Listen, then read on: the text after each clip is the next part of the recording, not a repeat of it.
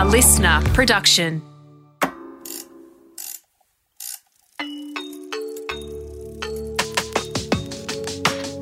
Created for new dads and dads to be, this season is the ultimate go to guide for men on falling pregnant, giving birth, and what to do once you bring your baby home. Welcome to Birth, Baby and Beyond with midwife Cath Curtin and new dad Chris Taylor. Welcome to Birth, Baby and Beyond. I'm midwife Cath and I have Chris Taylor with me, and we are going to talk about the day you bring your baby home. Welcome, Chris. What a day. Yes, as a new dad, um, it was probably about six months ago now, and I remember it like it was yesterday. We- We're talking about when you leave the hospital and you leave all the many, many doctors and midwives who've been holding your hand for the past nine months, and you're suddenly on your own with no instruction manual. And you had a buzzer in the hospital. Yes, there's no buzzer. There's no buzzer at home. No. Because I remember in those first few days, every small basic action felt like a major event. Like the first time you put them in the car seat and that first drive home from the hospital, it's utterly terrifying. I don't think I've ever driven so slowly or carefully. Like it, it's it's a very simple route, but suddenly it takes on this enormous gravitas. Yeah. And you wait at roundabouts way longer than is probably safer to wait because you don't want to make any false moves. But everything's like that. The first bath, the first time you put them, first nappy change, everything just feels momentous, but it's also amazing. I call the first 12 months the year of firsts. It's coming home, driving with the baby, sleep deprivation, waking up, looking at the baby, hoping they're all right, changing nappies. What do you do? Going out. All of those things are a year of firsts. You know, I think that as new parents, the support of other people is is so important, isn't it, Chris? When you have a new baby. It is, but the other mantra that we found really helpful and we always fell back on whenever we felt a bit overwhelmed or out of our depth was we always said, millions of people have done this before us. Absolutely. across history, across all socioeconomics, across all countries. So we kind of kept saying it can't be that hard. Mm. And looking back at it now, it, it- you know, I've just described how momentous everything felt, and it's true. But it's it's momentous because it's new and the stakes are so high because you, mm. you're in charge of keeping this baby alive. But it's also, I don't know if you agree with this advice being imparted. It's also not that hard. Mm, you know what I exactly. mean? It's kind Absolutely. of- it's new and it's high stakes, but it's the, the jobs are all quite basic. Yes.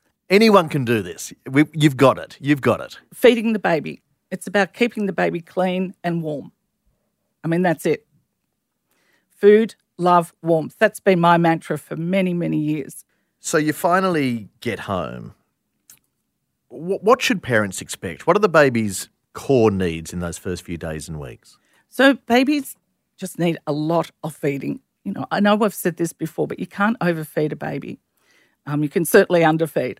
It's about also just being organised that you've got some food in the fridge and you've got, you know, if you need bottles, the bottles are organised and, you know, things just to be easy. And the one big no is not too many visitors in those oh. first few days. It's full on, isn't it? We'll get onto that, but I I found that a very hard thing to police. People just want to come over, but we'll, we'll get on to visitation shortly. So feeding's a big one. Sleep is the other big one. I recall babies do sleep a lot. Some babies. Some babies. Yeah. I was certainly taught that most babies do sleep, and in my experience, they sleep. They sleep more than all the myths. Like everyone always tells you, "Oh, you'll never sleep," but we, we found the baby does sleep a lot, and she slept anywhere, like on couches, in Moses baskets, in our arms while we were watching the cricket. Yep. Is that fine?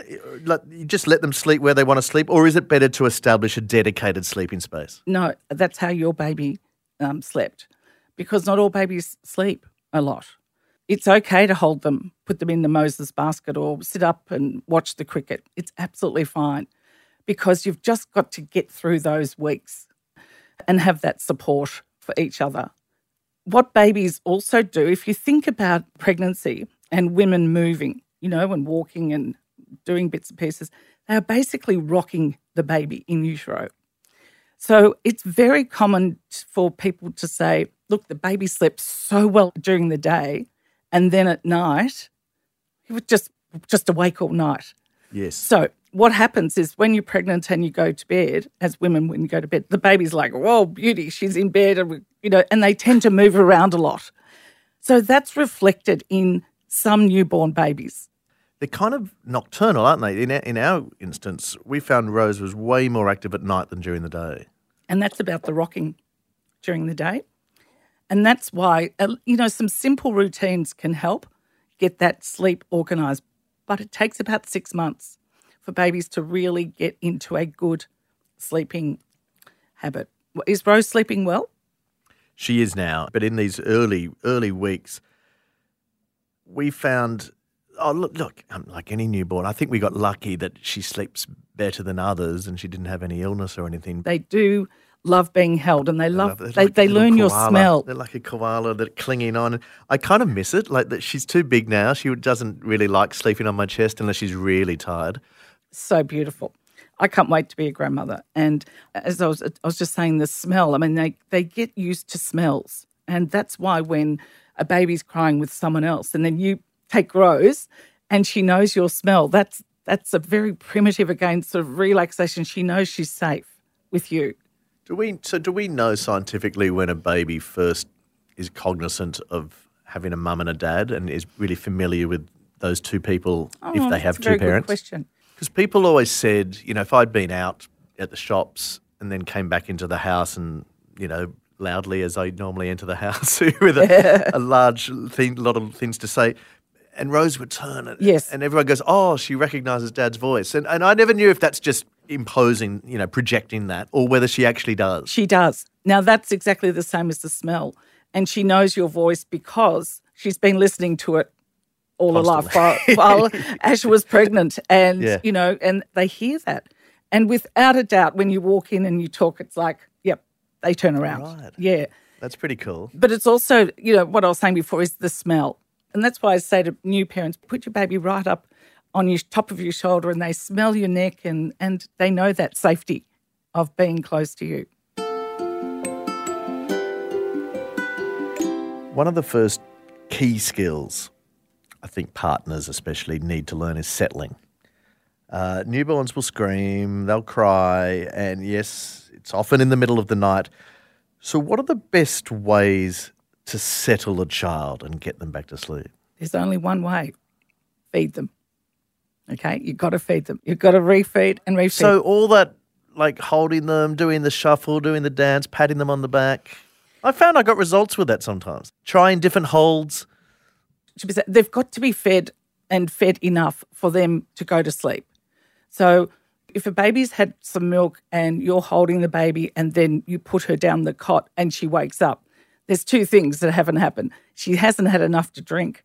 And usually during the daytime, she hasn't had enough tummy time or playtime because that gives you the balance of food in and activity out. So babies have to have that balance. So it, it, it's perfectly fine to hold the baby and let them sleep for two or three hours on you. That's fine too.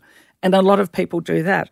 But if you put the baby down it's crying, you've got to feed it again. And that's where, you know, a lot of people say, oh, but I only fed the baby half an hour ago. Doesn't matter. You, you need to feed the baby again. Really? Because I reckon there'd be a lot of new parents listening to this saying, oh no, we've had a really well fed baby and they're still not settled. They're still crying. Are you saying that's not the case? Yep, very much so. In my book, The First Six Weeks, I go into that about how important it is to, you know, feed continuously, not only breastfeed and tummy time, but, you know, you've got to have that balance. You can't just do one feed and expect the baby to go to sleep. Can I reframe the question this way then? Let's say you want to give the mum a bit of a, a bit of a rest, a bit of a sleep herself. And so the baby's up. You don't want to wake the mum for a feed. You, you haven't pre- prepped a bottle. What are things that men or partners can effectively do to try and settle a baby other than feeding? Well, just walk around and hold them. But that won't help them go to sleep because they've got to have food. They've got to have enough to drink. You need to hold them. You know, if you put them down on the floor, they're going to cry. If you put them back in the cot, they will cry. It's all about food. And I know I've said it a thousand times, but you just can't overfeed babies. It's impossible. They are very sensible and they stop. But when a baby's crying, that's different. You've got to go through the process. Have they had enough to drink? Have they had enough playtime? Babies don't cry from wet and pooey nappies. They've got no understanding of that. So that's a bit of a myth because That is a big myth. you off, you always get told if they're crying, it's either because they're hungry or they've done a poo. Yeah, they don't know about that. They haven't got the cognitive information that, like we do, if, To we, know if we know we've had a poo. is wrong. That's right. That's Right, right. So people overchange babies' nappies because they think, oh, but so the baby, the baby had a poo. That's why they're um, and we crying. were constantly changing nappies, thinking to eliminate options for why it was crying. Yeah. Yep. It's all about food, and you just got to keep at that. And holding a baby, especially a baby that has reflux or or colic, they do need a lot of holding. And those, you know, the strap-in sort of Slings. slings are great to walk around with, but overnight is very difficult. If you've never had a child before and you haven't really been around children, I reckon a lot of new parents, especially dads, maybe, don't even know the basics of how to hold a child. Like it's something you kind of develop and you kind of learn what works or what's comfortable for you, what's comfortable for the baby. But it's I, know it sounds stupid, but you kind of don't get lessons in just how to hold a baby. I know. Yep, absolutely. It's about the year of of knowing and learning how to hold a baby, how to feed a baby, how to change a baby. Because let's say, for example, I had one dad say to me the other day, "Oh my God, I'm really worried the baby's sweating." I'm like, "No, you haven't put the nappy on correctly." Because babies don't just don't sweat like that. And it was a little boy, the nappy was too low, and they were just peeing out the corner. And that was, that's why they, looked, they thought they were sweating. So all those things that they they're easily solved. But crying is debilitating for us parents, isn't it? Course, and you'll do anything you can to stop it. And as I said, uh, for me and my partner, it was just constant trial and error of different ways to hold. Sometimes in a sling, sometimes just walking around. We found our parents all said, "I'll put them in the car seat and go for a drive. That'll settle them." And, and that kind of does work sometimes. Same with the pram. But I'm I'm taking on board what you're saying that ultimately it all comes back to feeding. If you're fed enough and and the baby's still crying, then that's where a dummy comes in or a pacifier. Because babies want that sucking or that oral satisfaction. And often if they've got, you know, they haven't had a poo for a while, that there's a thing called the oral anal reflex. And the oral anal reflex is the sucking of the mouth and drinking milk stimulates the anus to fart or poo, or the bowel to fart or poo. So that's where the circle of life happens in our body. So that's why, um, you know, if you've fed the baby enough and you know it's not hungry, that sucking of the dummy is fantastic because you might find that the baby has a really big punami, you know, and just gets all that stuff out. And then they tend to settle a little bit. So it's about assessing your baby, you know, because not one thing works. You know, you can't say you've got to just do this or you've got to, because it just doesn't work. You've got to try different things. Sometimes it's giving the baby another bath, a really deep, warm bath, re sort of settling, starting again. You know, I've told people to bath their baby at two o'clock in the morning. That's not a problem if they're newborn babies. Then you just resettle them, re, re sort of recharge them again and give them a drink. And also in the new baby, I'm really, I really promote um, wrapping. That's part of the settling process. Uh, you mentioned dummies or pacifiers. I, I know some people are a little bit funny about using dummies. Uh, I'm not quite sure why. We were advised don't use them in the first six weeks while they're still learning to breastfeed, and they don't want to confuse them with a, a replica teat. Got nothing Uh, to do with it. You, you think it's fine to go hard with a dummy early? Absolutely. It's, it's sanity. Crying, a newborn crying is very difficult when you know you've fed the baby a lot. What I don't tell people to do is put their finger in the mouth. A lot of people put their own finger in the baby's mouth. Oh, we did it's that, yeah. foul. Like your finger's Oh, dirty. it always felt wrong, but we saw our midwives do it, so we thought, oh, it it's must disgusting. I, it just makes me cringe. So. It works. They do. It, but, but that's where a dummy's the same, and and it's cleaner It's and dummy. it's yeah, and you know you, you have control over the dummy because either six months or twelve months, there's a way and a time to get rid of it. If you keep going after twelve months, they're going to go to school with a dummy in their bag. It just becomes difficult. So, but in the first six weeks, it's terrific. They're terrific Okay. to have, but you've got to feed first. You've got to make sure the baby's had enough to drink because you don't want them sucking and still hungry. Can I just be very clear too, in case anyone thinks I'm a disgusting animal? I did wash my hands before sticking my finger in my baby's mouth. You mentioned bathing a couple of minutes ago. I, I, found this another really fun and intoxicating ritual to get into with the newborn, and a, a great way again for for partners to get involved. How often should you be bathing a child in the early days? Good question. Do you know that has just changed in this last 12 months? And I'm like, what the hell's going on? New parents are being taught to bath the baby once or twice a week. I'm going to get chest pain hearing about that. That's what we were told once a week. Because yeah, once a week was, was fine. They told is us. so important, and that's why uh, it's it's part of a slowing down, settling, getting ready for bed that starts as a newborn, and you keep doing it at 12 months and two years. You know, you give them the, the dinner and a bath, and then you settle your little one year old or two year old. It's a very important part of a baby's routine. And that's why I started on the first day at home. I do the bath at 10 o'clock and I get the dads to do that. And it's also nice for the baby, you know, just just to have be in warm water and, you know, Oh, they to, love it. Oh, They they, love it. love it. And once or twice a week, I'm like, Isn't that well? Okay, so this is what we were told. It's fine to do it more if you want, but it was only necessary to do it once a week because they said no human is ever cleaner than a baby. Like they're constantly being wiped down with wipes. It's not about being clean. It's about a routine. It's about settling them down and a deep, warm bath. You can just see babies just start to settle. And I would bath the baby for like two minutes, you know, just or three minutes. It's not a long bath. It's the routine. The routine. It's not the It's not the cleaning. bathing. No. Yeah, yeah, yeah. Gotcha. Because I don't put Um, any soap on the baby. I was or- about to say. Yeah. So we, we were told don't use any soaps, just just plain water. Yep. Yep. That's right. And if the baby's got a nappy rash, that's different. But still, a deep warm bath is, I mean, you know, for us, it's so beautiful to sit in a deep warm bath or to have a hot shower before we go to bed. Rose is hysterical. She she loves a bath. She'll scream when you take her out of I one. know. like, But kinda, you kind of need to keep her in a permanent bath 24 7. oh, but do it every day. She'll love it. Okay. I'll- Come on. Just for you. I'll get into that habit. Uh, because I enjoy it too. No, of course yeah. you do. Of course you do. And there's times when the baby gets older that you can actually sit in the bath with the baby. That's great too. A lot of people are actually starting to shower babies, which again gives me, you know, sort of I have to breathe into a brown paper bag because showers and babies, they're slippery. I'm experienced. I would, I've, I know how to hold any baby. I would never shower with holding a baby ever. Just it's it's too dangerous. Slipping and falling with the baby, just like mm, it, No. Yep.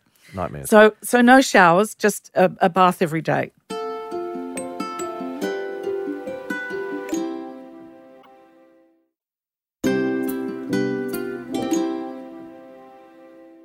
All couples will be different, even as they're starting to get a bit more confident as we, you know, a couple of weeks in. I found that the whole question of leaving the house an interesting one because I, I, I know couples who didn't leave their house for six weeks, whereas we went out with the pram, I'm sure, in the first couple of days, you know, to a cafe or something up the street and thought nothing of it.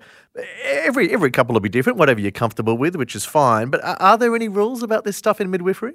Well, there's some cultural rules, of course. Some women have what's do what's called cultural confinement, and that they stay in inside for 40 days, and that's just cultural reason. That's fine. Everyone else is. Lo- it, it's not about the baby. It's about how you feel personally. Like if you've had a Caesar or you've got a big episiotomy and you're very sore, you don't want to walk a long way because, but the baby's fine.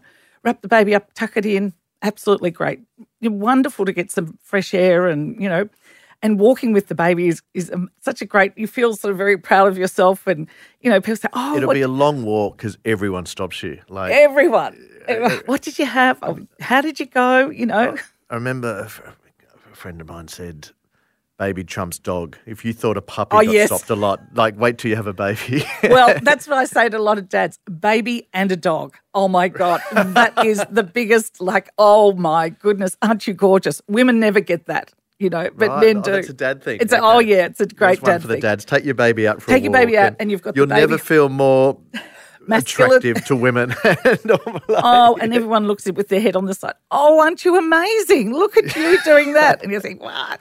It's the easiest thing ever. You- You're just going for a walk to buy some coffee, and yet you get a lot of brownie points for that for some reason. Yeah, that's right. now, um, one of my abiding memories of those early days is the constant visitors.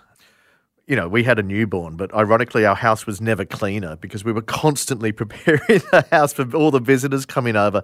It's an incredibly social time. Um, in a way, we weren't quite prepared for. We knew, you know, family would drop in, but everyone drops in, and it's lovely, but it's almost exhaustingly social. Oh, yeah. So do, you, could you- do you think you need to police it a little Well, I do. I mean, I'm sort of a bit of, you know, I'm a bit tough on that. I'm like, you don't, you don't want to sit and talk to people. That's a lot. Well, Well, you personally, kind of do Well, because you you, do, want to tell the story of the birth and everything. you don't want to keep telling it. You know, like for, for us, we didn't have that. We were never bored of talking about the baby or the birth experience. It was just, I don't know, like three visitors a day. It's you do you know, and you're prepping food and you're Yes. cleaning up and all of that. You, you suddenly the tiredness suddenly hits. Look, I, I agree, and visitors are absolutely wonderful. But what I see a lot, uh, are young women usually just crying, saying, "I just can't do it. I can't have a sleep." Just and I said, just put a note on the door, leave the leave the present and some food. Other than that, you know, ring us back. You know, I think there's a you know there's a limit. You know, you have your very close family and friends, of course, in and out. But when you know, I've been to houses where there's like 15 people there. You know, Yeah. and I have to go and check with the mum in, in, and new dad in the bedroom with the baby. And um, goodness, I've had women fighting with their mother in law and another mother in there. Oh, and all like, oh my All God. of that. All of that happening. My my advice on this is, I'd hate it for us to come across as curmudgeonly and ungrateful because it's it's mostly very lovely, and you'll never feel more you know at the centre of attention, and everyone wants to see the baby.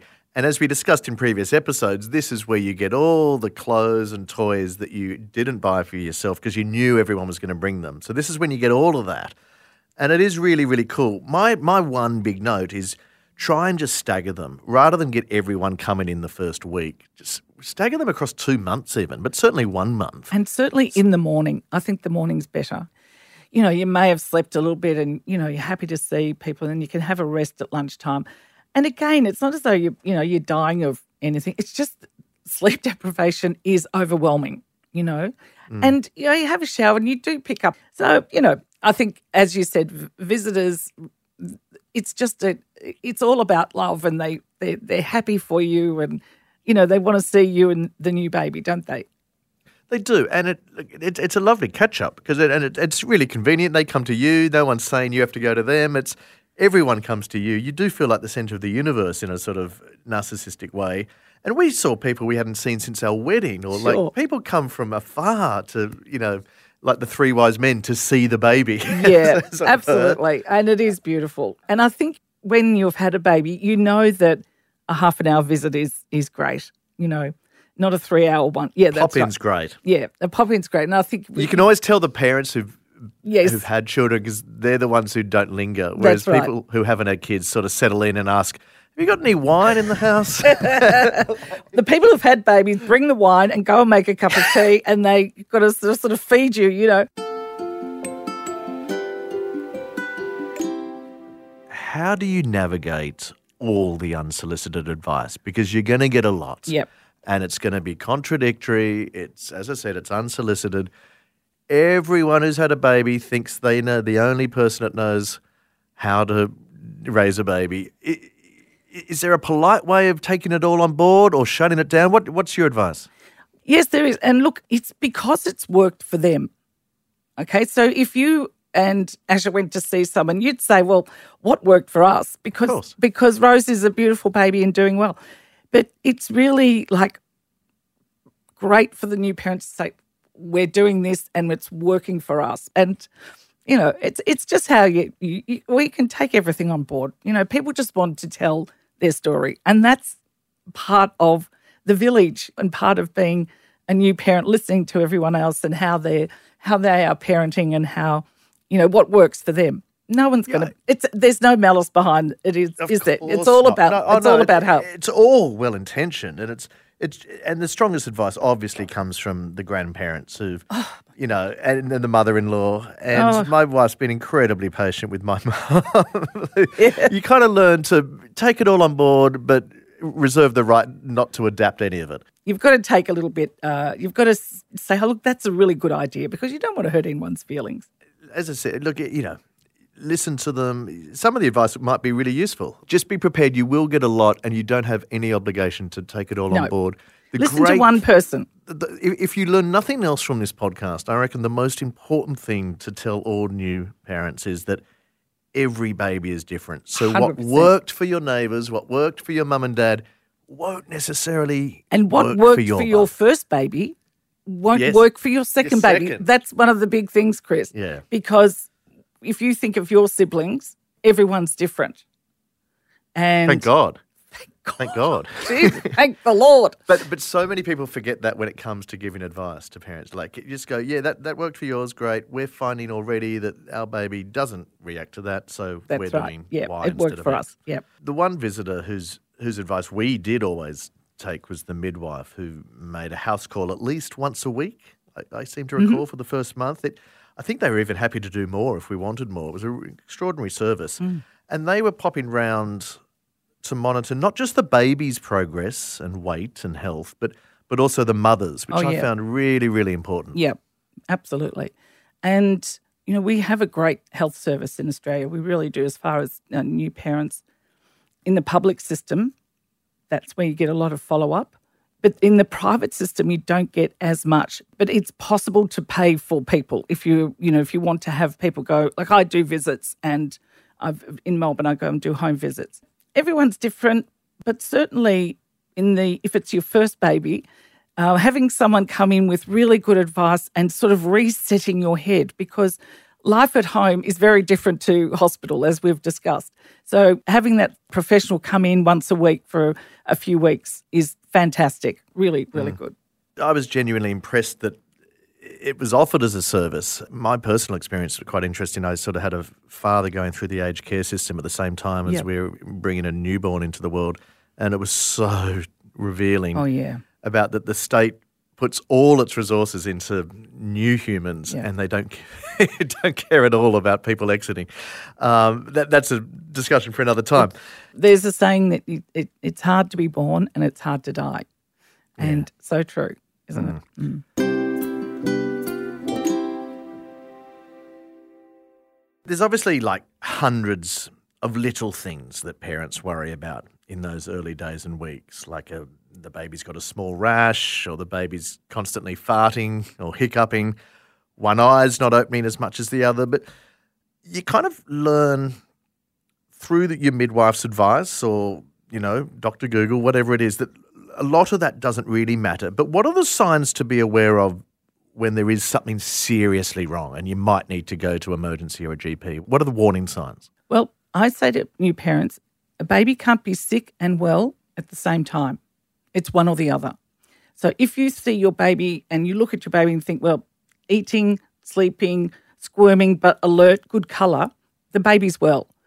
So you can't be sick because a baby is sick. They're floppy, they're pale, um, their eyes, they've just got a look that you don't have to be a professional to know that your baby's sick. Just a quick story a lady came to see me once and she said, I've been to a GP a couple of times, I've been to just been to a pediatrician.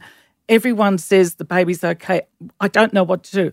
Go to the children's hospital. I said, just if you are worried, I'm worried. He had heart surgery that night, that baby. Oh, God. Yep. And that's when you've got to trust your soul and your heart. If you know something's wrong with your baby, and if mothers tell me that, I'm like, I believe you. And that lady always sends me something every year, you know, and which I don't, you know, it's just, just hmm. beautiful. Maternal instinct's an incredible thing. We've talked about it before on this podcast. But yeah, if a mother senses it in her waters or wherever she feels it, it probably means something. 100%. And babies change their behavior about two days before the body declares what it is. So if she's if Rose is getting a cold or getting a gastro or something, it's about two days and you think, that's weird. She's waking up overnight or not drinking as much. You've got to trust yourself that some she's something's happening. You've got to then sort of keep an eye on her and wonder, Why is she doing that? Because babies who are well don't change their behaviour. So you can't be sick and well at the same time. One of the one of the things newborns sometimes get is colic. Uh, how serious is colic, and what is it? Okay, so colic, it's very much a you know in the fifties and sixties, even probably earlier. But I believe that babies don't get colic; they actually get reflux. So it's in the upper gut. So in the top of the tummy, we all have a, a sphincter. That when the milk or food goes down, the sphincter or that little muscle closes. A lot of babies are born with like a floppy sphincter. It doesn't close as well. So when you when you're feeding a baby, and if they vomit, the stomach acids that are in the tummy, they really burn. Have you ever had heartburn? No. No. Okay, so when you have heartburn, it's like you can't, it's like a pebble in your foot, in a shoe. It just is there all the time and you can't get comfortable. So babies who cry a lot and cry and cry and cry, there's something going on. If they look well otherwise, it's usually um, reflux.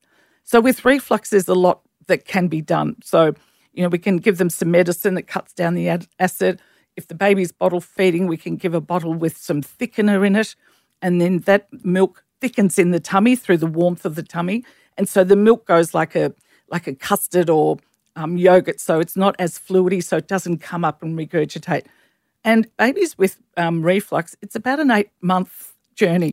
Right. But now we're better at it. My son had it, and it's very difficult, you know, because the baby's crying all the time. Every time you put the baby down, you just think, oh, God, like, I can't do anything. So now we know, we know a lot more than we did in the past, thank goodness. So, you know, if a baby's unwell or baby's different or something's happening, just get the baby checked and mm. write things down like this is what he's doing or this is what she's doing to tell the doctor or the midwife. Would you go to a GP or, or go to emergency? If the baby was certainly unwell, go to emergency. But if something like that, that they're just not settled and they're vomiting, go to um, the maternal and child health nurse or a GP. But the maternal right. and child health nurses, there's a lot of training behind what we do. Mm. And if parents ever find themselves struggling mm-hmm. or they feel like they're in too deep or they're simply unsure if their baby's okay, what should they do?